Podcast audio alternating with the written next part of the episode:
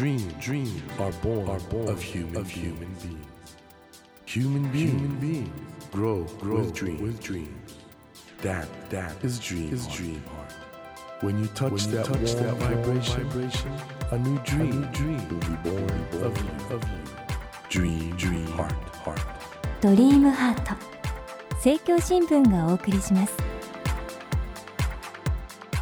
皆さんこんばんは森健一郎です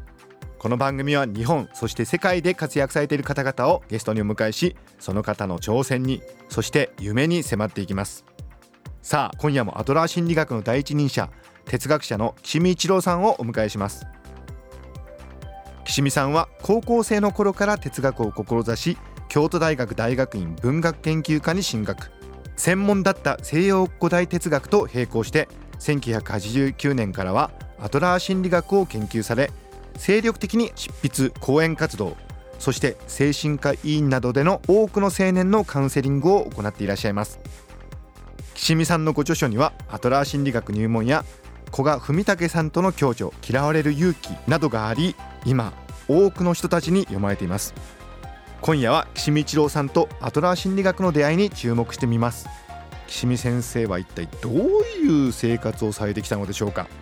また生活していく上でアトラー心理学をどのように活用できるかなど今日もまた話題になっています。アトラー心理学に注目してお話を伺っていきます。よろしくお願いします。よろしくお願いします。というわけで岸見先生がアトラーブームを作られたわけですが 岸見先生というのは一体どういう方なのかってことをですねちょっとリスナーの方も非常に興味があるところだと思うんで、先週もちょっと触れたんですが、京都大学の哲学科ではプラトンはい、大学院でプラトンを専攻しました。これプラトンの特にどの辺りとかいうのあるんですか？特に幸福論ですね。あ幸福論？はい、人間は幸福になりたいと思ってる、はい、そこから始めるんですね、はい、でもなぜか我々幸せになれない。そのあたりのところの研究なんですよね。先生あのプラトンの著作だとどのあたりになるんでしょうか、うんまあ、メノンとか国家という対策も含めて、はい、まあ、ほとんどがそのテーマに触れないものはないって言っていいぐらいなので全てって言っていいぐらいなんですけどね。プラトンにとっては、幸福というのは大変大きなテーマだテーマですねそういうまあ学級生活を送られていて、えーはい、そしてあの子育ての時期にアトラーと出会われたってことなんですけれども、えーはい、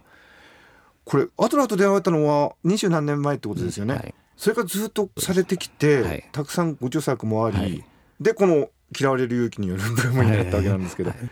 この「嫌われる勇気」の前の年月ってのはどういう感じだったんですか？アドラー研究は。翻訳をコツコツしてました。アドラーの？英語とドイツ語による著作の翻訳をコツコツとやってきました。これ学者としては最も基本的な作業の一つですね、はい、これは先生がされる前はなかったんですか？ありました。ありました。でもあまり多くなかったです。あったことあったんだけど、うん、ごくわずか。ごくわずかで、えー、そこがカバーしてないものを先生がコツコツと。そうですそうですこれはでもあれですよね、え普通の学術書ですからそんなに売れない。いや全然売れない。ですよ、ね、全然送られますけど。注目されなかったですね。これちょっと変な話になっちゃうんですけど、え先生その頃はどうやって生活費はどのあたりから？いや主たる整形者ではなかったんです、ね、大学の非常勤講師を通して生活はしてましたけど、はいはい、まあこれはもうもっぱら僕の妻が仕事をしていてまあ随分支えてもらった。奥様はちなみにどんな仕事小学校の教師。小学校の先生をされながら、うん、奥様がでお家で学術翻訳したり、学校で教えたり、そうですそうです。する生活そうです。奥様はじゃあ感謝しても感謝しきれない？僕はですよね。ですよね。そうです。皆さん岸見先生今はもうだって大ベース作家ですけど、ずっとじゃあ、うん、だから経済的優位であるということが人間の上下とは全く関係ないということ。を身身を思って知ってますからね。じゃあ岸見先生この「嫌い勇気」がベストセラーになったのっておいくつの時ですか？ついこの間2年半前ですよね。ねというとその時はおいくつ？58です。58、はい、皆さん58歳まで学者というものはですね、うん、そういうこともあるんですよ。うん、これベストセラーになって奥様に何か買ってあげたりしたんですか？あんまりしてないです。でも30年分を取り返しただけだと言われましたね。あ奥様に、はいはい、ちょっと家計楽になったけど、うん、それは30年分の、そうそうだから別に僕は変わってないし妻の僕に対する見方も全く変わってないですよね。奥様は哲学やっぱりやってらっしゃるんですか？彼女も哲学です。研究者ではなかったんですけどももともと同じようなことをやってましたね。えプラトンやってらっしゃるんですね。はい。それで小学校の先生になられたのは、ひょっとして夫を支えるためとか？いやそれは聞いてみないと分からないですね。怖くて聞けないですけど。い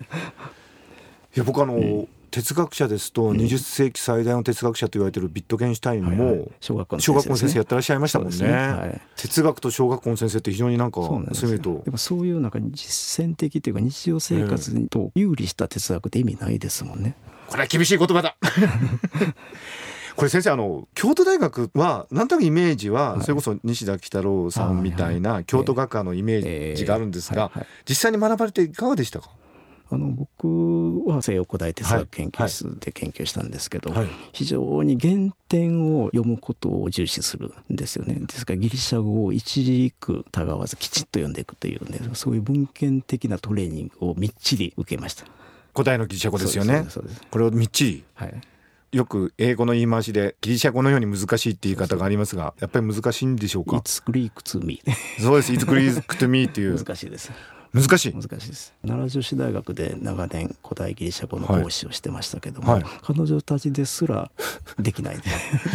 奈良女子大といえばもう優秀な生徒さんたちが集まってるとこですけどそこでもそうですでも彼女たちは4月にアルファベータガンマアルファベットから始めて11月にはプラトンのソクラテスの弁明を原点で読めるんです。えー、で僕はできなかったんです僕はそんなことできなかったなぜ彼女たちが11月に原点で読めるようになったかというと、僕の先生よりも彼女たちの先生の方が優秀だったからです。ということは吉見先生が優秀ということですね。はい、後進の人が教師師匠を超えるというのが教育なんですね。厳しい言葉だ。これ先生あのクラスのサイズはどれぐらいでやっ 3, 3人ぐらいです。だって古代ギリシャ語今若い人学ばないですよ。3人はい1人の時もありましたしね。1対 1? うんだから学生は逃げられないんです。いや濃密というか大変有意義な時間ですね、うん、そうですね、はい。話題変わっちゃうようなんですけど、うん、今あの日本では、ともするとね日本の大学の文系学部はいらないんじゃないかみたいなことを言われることあるじゃないですか。はいとんでもないですねとんでもないです。この講座があるのは奈良女子大学にとって誇りだと言ってくれた先生がいたんです。それは今でもあるんですか、ないです。なくなっちゃった？受講生が少ないという理由で来年から来なくていいと言われたんです、それいつですか？大学が行政法人化した頃ですね日本の学問はそんなふうにして文系を切り捨てることで廃れていきますよ絶対に。ですよね、はい、だってプラトンってある意味じゃ2,000年以上前の文献がいまだに意味を持ってるわけですもんね。そうですだから僕は悔しくて去年プラトンのティマイオスの翻訳出しました。はい、それ先生なりの抵抗ですね。そうです。皆さん嫌われる勇気が大ベストセラーだっていう認識しかなかったでしょうその著者の岸道郎先生はこういう方なんですよ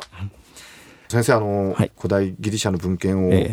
点で読むって本当すごいお話だったんですけどずっとその学級の生活をされてきた中で何年か前ご病気されたんですよね。ね10年前に心筋梗塞で倒れました、はい。突然ですか？突然ですね。まあもちろん予兆はあったはずなんですけど、ええ、人間ってやっぱり怖いんでね、はい、ごまかしごまかし生きてきた感じです。その時は何されたんですか？あ朝朝朝？早朝家で倒れたんですそれで妻が病院に電話をしてくれて、救急車で搬送されました。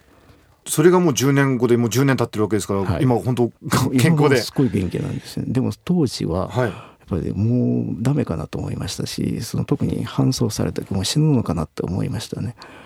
意識はあったけども、うん、当時は40 50歳ですね。あ50歳ですか、はいそれで人生の見方とか変わりました？変わりました、でドクターに、ええ、とにかく外に一本も出られなくてもいいから、はい、本を書けるぐらいには回復させてほしいって言ったんですはいはい、でドクターの方もこんなこと言いましたね。本は書きなさいと、うん、本は残るから。それどどういう意味かしら。いやあなたは残らないけど本は残るから本は書きなさい。だから本当に僕にとって価値があることが何かということをドクターは知っていたので本を書いて生きるんだと思って励ましの言葉でもあったということですね。ですねですから退院してからはもう毎年何冊も何冊も本を書きました。じゃむしろ本を書くということにおいてはアクティブになそうですそうです。はあ、もしご病気なかったらどうなってましたかね。嫌われ勇気も出なかっただろうし、はい、アドラーのことも誰も知らずに終わってしまったかもしれない。そういう意味においてはもうセカンドチャンスというかなんかそうですね。という感じなんですかね、うん、こんなふうに生き延びたからこれからは世界に貢献しよう。まあ大げさな言い方ですけど、ね。はいはい、何か自分が役立てることをしようと思ったんです。それが今のご著作にいろいろつながってるってことなんですけど、これ先生ね普段の我々のじゃあ生活で、アドラー心理学をどう活用すればいいのかってこれなんか具体的にこういうことをしたらいいっていうのはあるんでしょうかね。そうですね。怒りの感情から自由になるっていうのはどうですか？ついカットして叱るとかね、ええ、ついカットしてしまったってよくそういう言い方するんですけど実はそうじゃないんだという気づきから始めたいんです。自分が決心してここで怒りという感情を作り出したら例えば相手は自分の言うことを聞くんではないかと思ってカットするんです、うんうんでもそういうことをしなくてもいいから言葉できちんとお願いしてみるということを学んでほしいああ怒りを避けられないものとして捉えるのではなく、自分である程度選べるものだ、うん、というかね怒りはいらないんだっていうこと、ね、いらない、うん僕の息子はスーパーの帰りに、おもちゃ売り場とかお菓子売り場で泣き叫ぶんですよね。その息子にどういう言い方をしたかというと「そんなに泣かなくていいから言葉でお願いしてくれませんか?」って言いました。で息子は泣き止んで「あのお菓子買ってくれたらとっても嬉しいんだけど」って。でそういうそういうコミュニケーションができることをまず大人がモデルとなってしないといけないです。確かにね。だから感情を使うとかねそれから力を使うとかね、うん、そういう形でのコミュニケーションしか大人はしてきてないんですよね。でそれは当然子供だって真似ますよね。でその子供が大人になったらまた同じことするでしょこれ先生今あのアトラー心理学の応用が必要な大人が具体的に僕今10人くらい思い浮かびました、周りで、うん、あいつにもあいつにもあいつにも読ました方がいいなみたいな、なるほどね、これ先生あのおっしゃってましたけどやっぱアドラー心理学は読んだその日からいろいろ実践できるという特徴があると、ありますねだから少なくともこんな考え方があるんだということを知っていることは大事なことですし、はい、一回この本を読んでしまうと例えばこれまで無邪気に叱ってた人がね、はい、後悔するようになりますからね。あしまった。って思うようになります。これだけでも大きな前進だと僕思うんですよね。でやがて叱る回数が減ってきます。やがて怒りという感情も起きなくなりますそういう意味においてはこれいろんな人救うな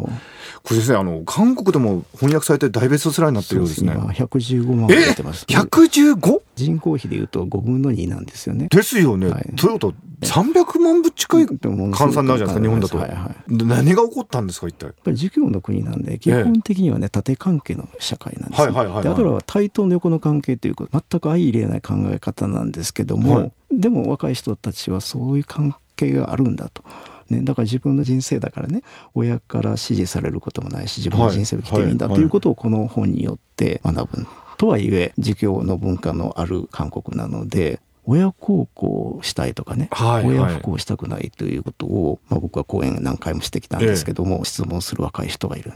だから日本の若者よりもっと逆風が強いですね。あこの「嫌われる勇気」というテーマに対してもともと感じてる社会的な圧力が韓国はより強いのでそうです。仕事もなかなかできないし、うん、超学歴社会ですからね。だから日本の2倍以上のベストセラーになってるという。そうえー、人生何があるか分かんないですね。ですね本当に。あの時死んでたかもしれないのに。そういう意味で言うと、うん、清水先生のその人生って学級をずっと続けてこられて、コツコツコツコツとそんな中でご病気もされ、でセカンドチャンスで今日があるって、人生いいですね。生きててよかったなと 思うんですよ。本当ですね、はい、だからその時はやっぱり辛かったけども、えー、なんか振り返ったらそんな悪い人生ではなかったところかすごく幸せな人生を送らせてもらってるなっていうふうに思います。いやなんかこの「嫌われる勇気」ってベストセラーの中身だけじゃなくて岸見先生がいかに素敵な方かというのがね伝わったと思うんですけどあの先生この番組は夢がテーマなんですが。えー清水先生の今後の夢ってどういうことになりますでしょうか、うん、あの今韓国の話したんですけど、ええ、これからは全世界に行きたいんです。体が許す限り。全世界。そうですね。で講演をして回りたいんですね、はい、で講演をする中で直接人との交流を図りたい。今でも韓国に行ってももう国の違いを超えて、はい。受け入れてもらえる。だから人と人のつながりというものがあるんだということを多くの人に学んでほしいこれどこら辺から最初は？今韓国台湾中国、は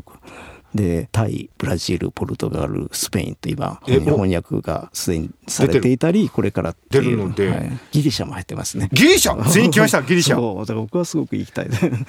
ギリシャはもうだって先生の原点、そうなんですよね。ですものね、その国に行って直接僕の夢はね、はい、その国の言葉で話したいんです先生どういうことでしょうか？いや僕今ね韓国に行ってましたんですけども、韓国語の勉強を始めました。韓国語で講演されるんですか？韓国語の講演は全てまだできないですけど、ええ、その一部を韓国語ですることが夢ですしかなりできるようになったんです、えだからその年齢とか関係ないんだという話なんですね。先生それって何ですか、うん、じゃあスペイン語とかもタイ語とかもやるってことですか？もしチャンスがあったら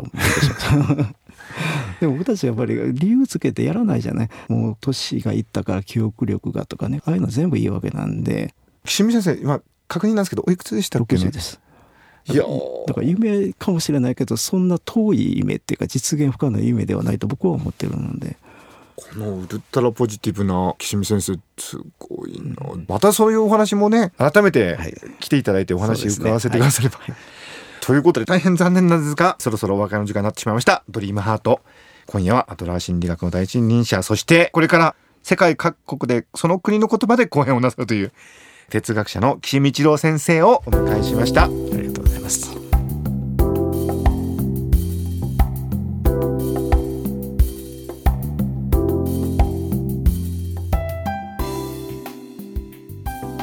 Dream, dreams can't be seen, can't be seen with a naked, with a naked eye. eye. But we sure but can, we sure live, can our live our dreams. Dream, dream heart is in you, is in you, and it will make, it will make a brand, a brand new, new you, you. Dream, dream heart. 日本そして世界で活躍されている方々をゲストにお迎えしていますドリームハート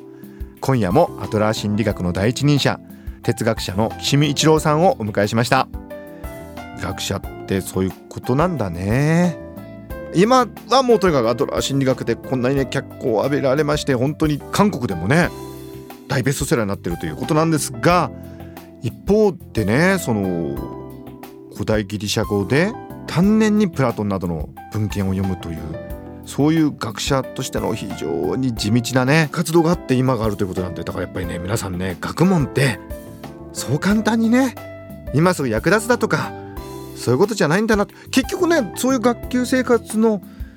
その先にこの嫌われる勇気のような本当に我々の日常に役立つような英知もあるわけなんでね。学問ってそういうもんなんだなと思う。岸見先生に学問のあり方をね改めて教えていただいたようなそのような気がいたします。さてドリームハートのホームページでは毎週3名の方に1000円分の図書カードをプレゼントしています。番組へのご意見などメッセージをお書き添えの上ドリームハートのホームページよりご応募ください。お待ちしています。さあ来週は今月の26日に集英社から新刊のラビアンローズを刊行されます。作家の村山由佳さんをお迎えします。どうぞお楽しみに。それではまた来週のこの時間にお会いしましょう。ドリームハートお相手は森健一郎でした。ドリームハート。政教新聞がお送りしました。